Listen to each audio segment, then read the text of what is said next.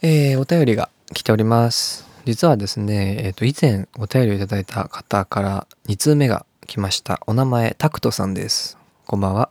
えー20代ですね。普通おたです。えーコーギーさん、こんばんは。こんばんは、えー楽しい内容のお便りではなかったので、読んでいただいてびっくりしました。第87回でコーギーさんからいただいたコメントに対してお答えしたいと思います。あの、彼女さんがいたが最近ゲイかなって思い始めた人の話ですね。都内に住んでいるのでラジオにお邪魔してお話できますが、一応こちらで文字に起こしておきます。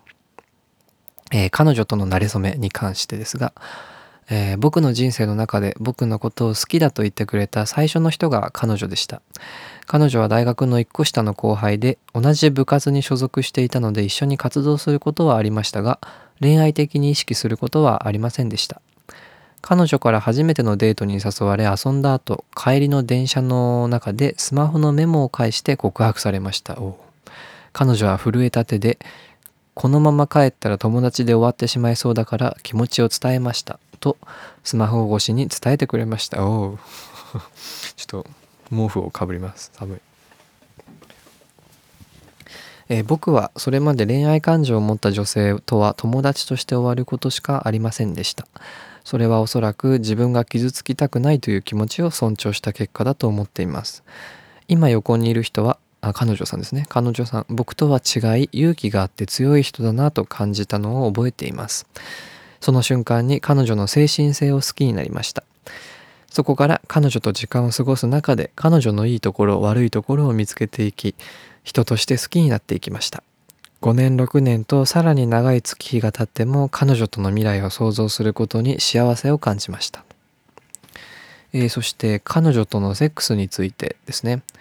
前回のお便りでもお伝えしたように僕の性的指向は男性です。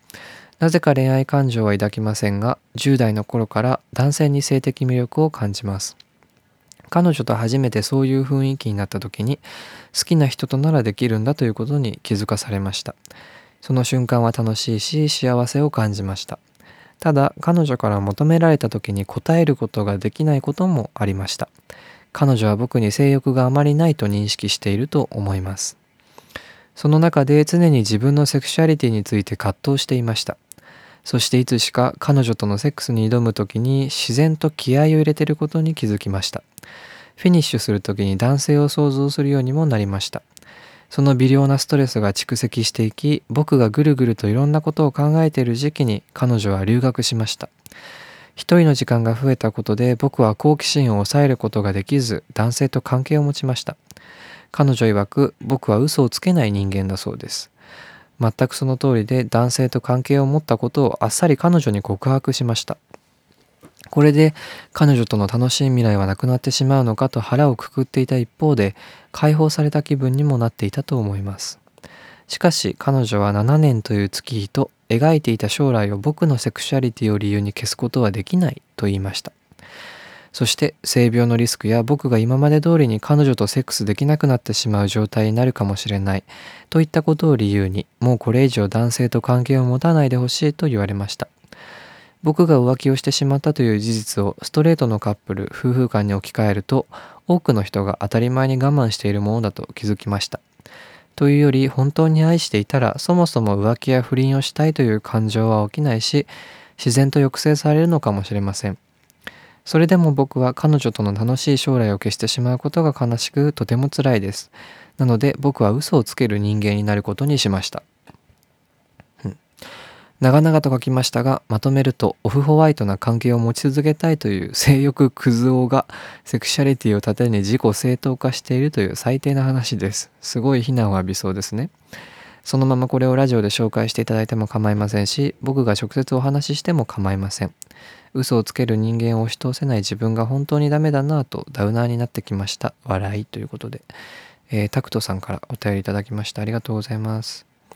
あの以前出てきた時には私の方でこう「えーじゃあ彼女さんとはどういう付き合いなの?」とか「えー男とセックスしてるけど彼女さんとはどうなの?」っていうこうね下びた質問をいっぱいしてしまったんですけどもあの丁寧にご回答いただきましたありがとうございます慣れ初めめっちゃいいですねこれね彼女彼女いいねこれ大学生でしょ？だから1018,9とか20とかあそこら辺ですよね彼女は震えた手でこのまま帰ったら友達で終わってしまいそうだから気持ちを伝えましたと。スマホ越しスマホ越しっていうのがなかなかねスマホのメモ帳に書くわけですよ。なんかこう電車乗って隣でこうポチポチやっててまあ普通気にしないですよね。なんかポチポチやってんなっつって。でこう震えた手でそっと見せてきたわけですね。なかなかロマンチックですね。なんかこう畑基博とかが流れそうなエピソードですね。勝手にね今流してますけど頭の中でそんでそういう風な流れで彼女だからタクトさんの方も彼女さんとはこうあの将来を想像したできたし彼女さんの方もタクトさんとそういった付き合いになりたいっていう風な、まあ、そこで合致があったわけですね。でその後にただ以前からタクトさんの方では性的魅力を感じていたのは男性だったと。で彼女とやってみたらできたと。ただ毎回ではなかったと。でまあまあそうですよね。そういう状態に身を置いていくとだんだん葛藤は積もっていくばかりですよね。辛かろうね。彼女とも一緒にいたいし彼女とセックスをする機会もあるしただ彼女とセックスするのはうまくいかないしそもそも性的興奮は男性に覚えるしっていうね。で実際に男性とやってみたと。でそしたら彼女さんも分かったと。彼女さんに告白したら彼女さんの答えとしてはまあ長い長い付き合いでいたいからもう男性と性行為するのはやめてくれというふうなプロポーザルはあったわけですね。その上でタクトさんの下した結論として嘘をつける人間になることにしましたっていうのはなかなかこううん難しいね。難しいよね。さばけないよ。私は。私はさばけない。これでねこう大物大物お姉さんとかだったらあの「何やってんのよブス!」とか言えるかもしれないけどもねちょっと私の方ではうまくさばけないですね。だって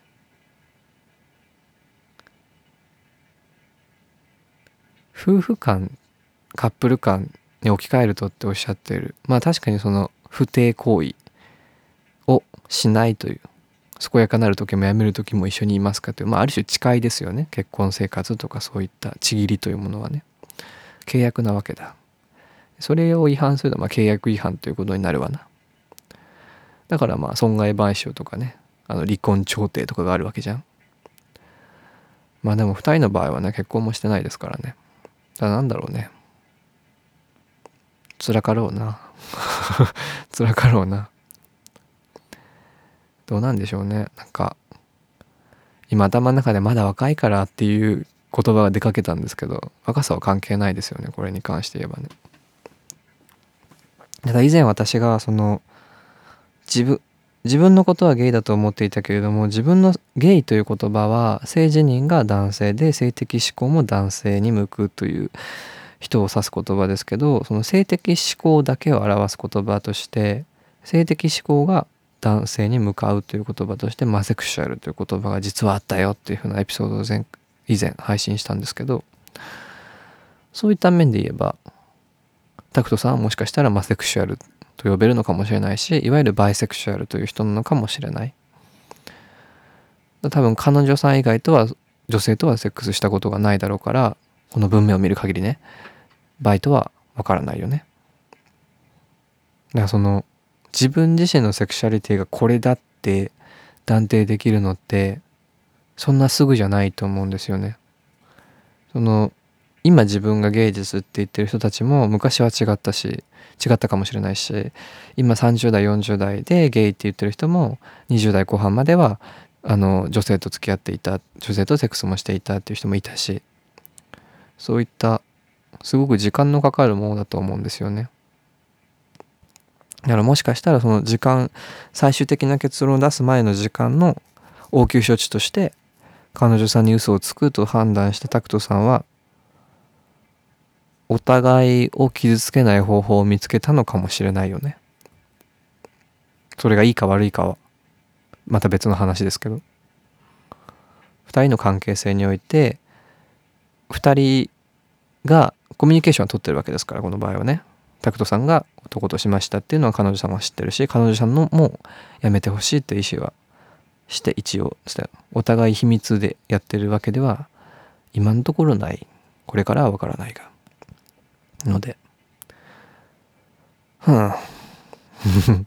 まとめるとオフホワイトな関係を持ち続けたいという性欲クズ男がセクシャリティを盾に自己正当化しているという最低な話でまあこれをすごくネガティブな言い方ですけどこれをこう別な言い方をするとですねあのどちらも大切にしたいという あの素敵な男性がセクシャリティに迷っている。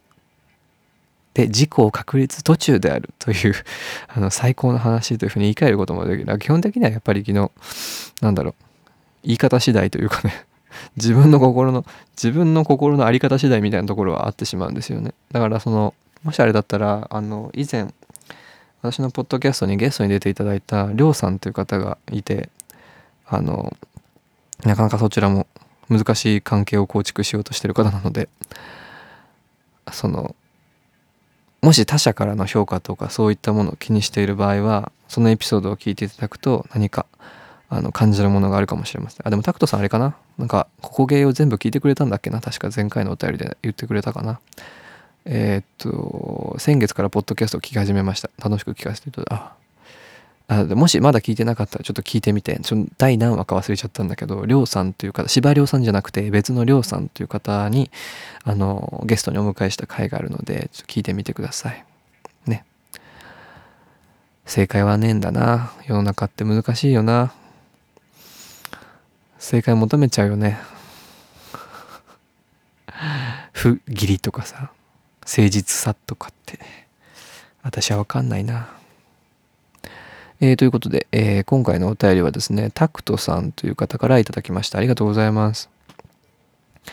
ありがてえな。お便りいっぱいもらっちゃってさ。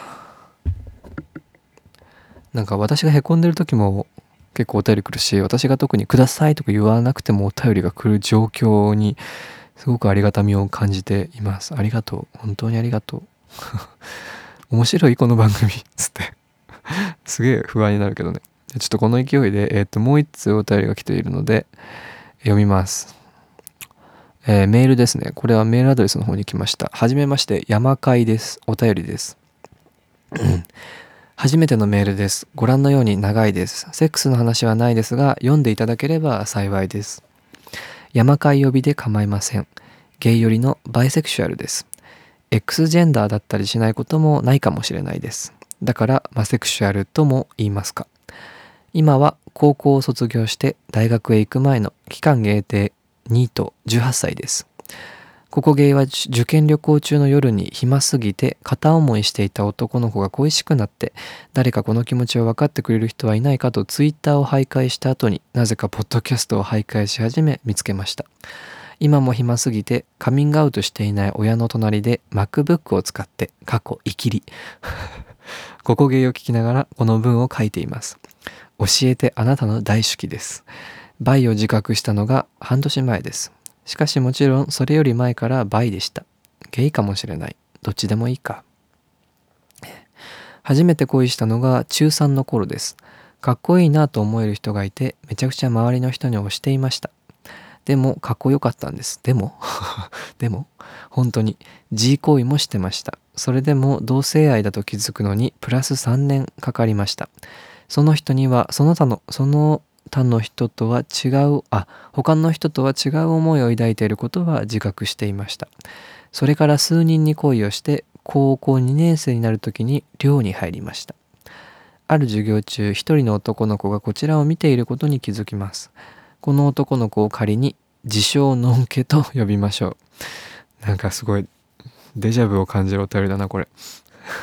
翔太という言葉がちらつくんですけど 山海さんです。僕はこの子に例によって例に漏れず恋をしてしまいます。それから寮生だった自称のんけに毎朝手紙を書くようになります。寮の消灯時間後に懐中電灯で手紙を書き、翌朝早くに彼のドアの下に入れておきます。この時点であの世界的世界的アーティストクイーンの Good Old Fashioned Lover Boy という歌に Ooh, lover boy, what you doing tonight? Write my letter. Feel much better. I use my fancy parlor on the telephone. という楽しく歌う歌詞があるのを僕だなぁなんて思っていました超懐かしい懐かしいっていうかそれすごい曲を引っ張ってきたね僕だなんてえでも同性愛なんてアウト・オブ・眼中でした。今から考えると意味が分かりません。彼はたまに手紙の内容を他の誰かに暴露することがありました。その度にコミュ障の僕はまた手紙に怒りの言葉をぶつけます。ある時は怒って手紙をやめて授業中も勝手にガン無視を決めていた時期がありました。そんな時彼は悲しそうに見えましたし面白がってるようにも見えました。でも彼は僕が同性愛者だったことを知っていたはずなのにそのことだけは他の誰にも言いませんでした。優しいでしょう。大好き。過去失礼。自称のんけに恋をして約1年半が過ぎた頃ずっと話したことのなかった隣の部屋の子と話すようになり恋をします。恋多いですね。この男の子を仮にイケメンと呼びましょう。この子とはものすごく気があって、この子にはものすごく気があって、なんで2回言ったんだ。一晩語り明かしたり、一緒に寝たりしていました。そしてこの子の真似をして、禁止だった iPhone を買います。iPhone 5S を7500円以上出して。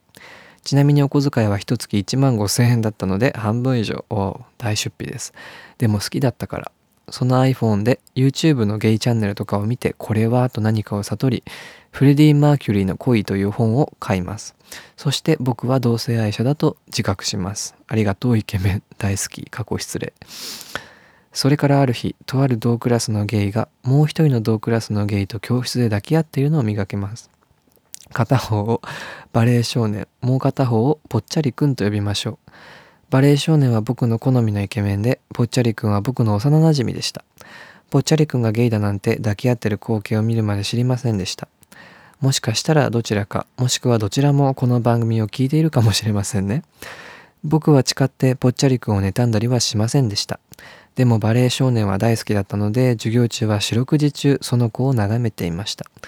よく目もあって、将棋で言うと僕から桂まで進んだあたり、あ、将棋ね。左前前だったのですが、究極の横目で僕と見つめ合っていました。そんな時間は幸せ以外の何者でもなくて、こんなに幸せなら先生に同性愛者だとバレてもいいと思ってました。先生といえば、英語教師にゲイがいました。マッチョで、マッチョさが嫌いじゃないマッチョさで、英語もそこそこできたので、割と仲良くなりました。それはいいとして。そのバレエ少年とは卒業式の予行練習でも見つめ合っていたのですが、ついに一言も喋ることなく卒業してしまい、連絡も取れなくなってしまいました。そんな悲しい物語、今も自称のんけイケメンバレエ少年は僕のおかずです。捉えどころのない長文多文失礼しました。おやすみなさいということで。えー、っと、取り留めもないお便りでしたね。山海さんから頂きました。現在高校卒業して18歳の大学入学前というところでね。あじゃあ3月8日にいただいたから多分高校卒業式終わった後ですかね。大変だね。卒業式はやりましたか？こんなコロナ騒動ですけれども。大学生になる前というところでね。あの文章日本語が国語の成績がさぞよかろうという。また意地悪言ってしまうとよくないですね。ご講義聞いてくれてありがとう。ありがとう。ちょっとあんまり頭に入ってこなかったんですけど。まあいろんな恋をして恋大きい人間だったということだな。このクイーンの曲さ。でも今の高校3年生でもクイーンは聴くんですね。まあでもあれか映画があったからね。リバイバル的な感じで人気が出てるのかな。ラバーボーイ What you doing tonight? 愛しい男の子よ。今日は何今夜は何すんの？手紙を書こうかな。手紙書いてよ。そしたらもっと良くなるよ。ちょっとほら、おべっかテレフォンで並べちゃってさ、みたいな。いいね。でも楽しそうだね。なんかあんまりゲイであることの葛藤みたいなものは感じ、感じ、あんまり感じないけれども。いいね。まあでもいろいろあったんでしょうね。iPhone かお小遣い一月1万5高校生でお小遣い一月1万5千円でやばない。やばいね。私500円だったよ。何買うんだよって感じじゃない？すごいね。大出費でも好きだったから。iPhone で YouTube のゲイチャンネルとかを見てこれはと何かを悟りフレディ・マーキュリーの恋という本を買います。そんな本あるんだ。フレディ・マーキュリーの恋。自伝かな。あ自伝だ。えー、っと。竹久竹内久美子著。フレディ・マーキュリーの恋性と恋のパラドックス。えー、面白そう。文集新書から出て。あ2019年3月20日に出てるよ。あこれは？去年か。去年の3月に出版された本ですね。面白そう。買おうかな。大ヒット映画でも話題騒然。フレディ・マーキュリーとその恋人を襲った悲劇とは？すごい。この内容アマゾンの内容紹介すごいよ。生物学最大のパラドックスとも呼ばれる同性愛。なぜ繁殖に不利な同性愛が一定の割合で存在してきたのか。フレディのみならずオスカー・ワイルド三島由紀夫バージニア・ウルフアラン・チューリングなどの天才たちの受難のドラマをはじめ遺伝子学動物行動学などの最新の知見に基づいてその謎に挑みます。同性愛の謎の造法改訂版です。ダダン。ダダン。あこの著者の竹内久美子さんという方は動物行動学研究家なんですって。京都大学理学部卒業後同大学院に進み博士課程を経て著述業に。へえ。そんな人がフレディ同性愛の本を書いているんですね。えっ、ー、とですねレビューを眺めたところですね、えー、と星1が並んでいます。ね えすごい。国評。国評ですよ。まあ全部読みませんけど一番上に来てるレビューはですね星1タイトル「フレディを出しに使わないでほしい」未読ファンの人は買ってはいけない本です。すごいね。えー、フレディに関連つけた内容はほとんどなし。とんでも本フレディ・マーキュリーのことはほとんど書いていない。最近のクイーン人気に便乗したタイトル変更された生物学の本。フレディの恋の話など書いてありません。題名に騙されないで。散々な言われはですね。どうやらあれですね。同性愛の謎っていう本が以前に出ていてそれをこう補った形でタイトルを変えてフレディの名前をつけて出版されてるそうですね、まあ、私は中を読んでないから何とも言えませんけどまあでもやっぱりこう同性愛っていうものをねフレディ・マーキュリーフレディオスカー・ワイルド。オスカー・ワイルド、三島由紀夫、バージニア・ウルフ、アラン・チューリング、フレディ・マーキュリーを並べるあたりが雑ですけどね。すごく。アラン・チューリングは、あの、すごく有名な、パソコン、パソコンっていうか、あの、なんて言えばいいの？数学者数学者プログラミング、プログラマーアラン、チューリングテストの人でしょ？アラン・チューリングって。アラン・チューリングは、数学者、論理学者、暗号解読、あ、暗号解読者だよね。なんかあれだよね。ナチスかなんかの時に殺されちゃった人だよね、確か。私が新卒で入った会社でチューリングの本を読まされましたね懐かしい懐かしいゲイっていっぱいいたんだなと思いますよね。すごい今頭の悪い発言をしてしまった。ナチスじゃねえししかも。第二次世界大戦の間えー、ブレッジリーバークにあるイギリスの暗号解読センターの政府暗号学校でドイツの暗号を解読するいくつかの手法を考案し英国の海上補給船を脅かすドイツ海軍の U ボートの暗号通信を解読する部門の責任者となった。全然違いましたね。アラン・チューリングどうやって死んだんだろう。こういうの人の死に方をつい見てしまうわ。あウィキペディアに同性愛の告発の項がありますね。えー、1952年1月チューリングはマンチェスターの映画館のそばでアーノルド・マレーと出会う。ランチデートの後週末を一緒に過ごそうとマレーを自宅に招いたがマレーはその誘いを断っている。次の月曜日2人は再びマンチェスターで会い今度はチューリングの自宅を訪問している数週間後マレーは再びチューリング宅を訪れ一夜を共にしたとみられるえ、そんなこと書かれんの？間もなく自宅に泥棒が入り事件を警察に報告したが捜査の過程で泥棒の手引きをした19歳の青年マレーと同性愛関係にあったことが警察の知るところとなった。ああ同性愛は当時のイギリスでは違法であり2人とも逮捕された。へえ。チューリングは有罪となり入国か科学的虚勢を条件とした保護観察官の選択を与えられ入国を避けるためあのプリズンですね。同性愛の成功を強制するために性欲を抑えると当時考えられていた女性ホルモン注射の投与を受け入れた。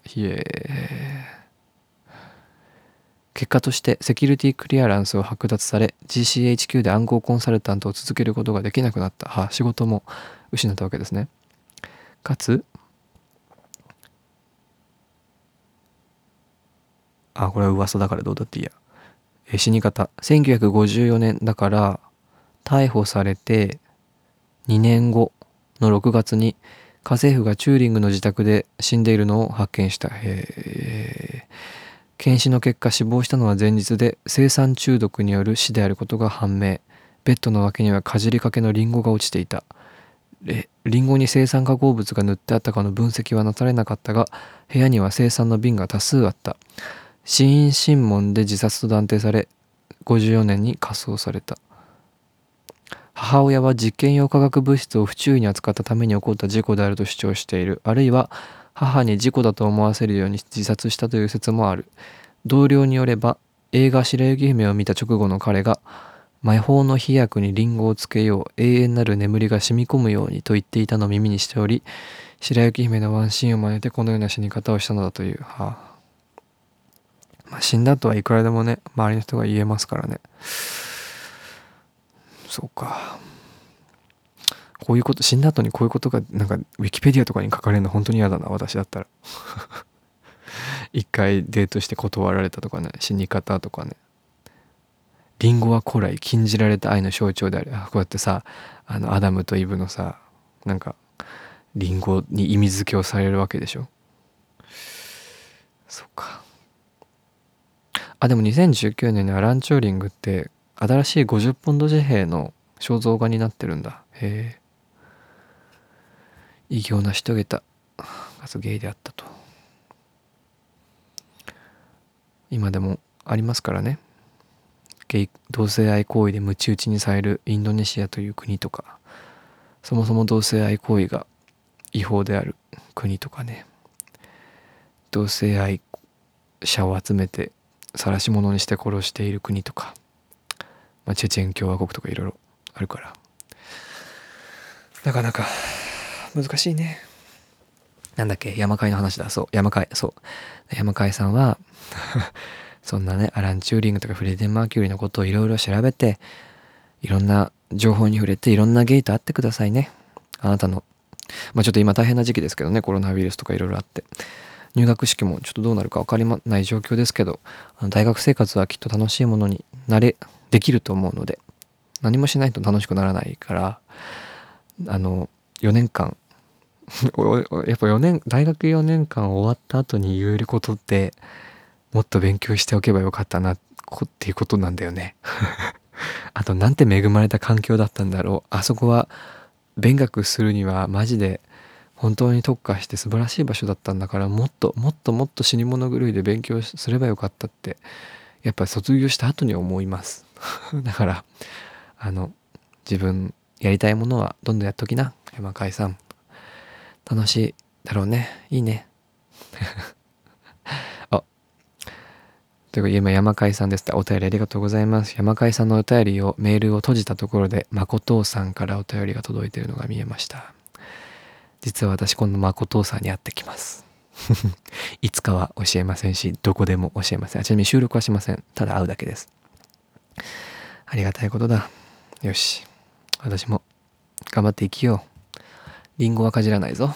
ということで、えー、今夜も聞いていただきありがとうございました。今夜もここにゲイがいるではですね、あの、お便りを募集しておりますので、何でもいいです。コーナーにお便りを送っていただいてもいいですし、普通歌でも構いません。ちなみにコーナーはですね、教えてあなたの大好きとか、今夜何してるとか、そういったコーナーがありますので、ぜひ送ってみてください。感想なども Twitter でハッシュタグココゲイをつけてつぶやいていただけると、私の方で読んで嬉しいです。いつも聞いていただき本当にありがとうございます。それではおやすみなさい。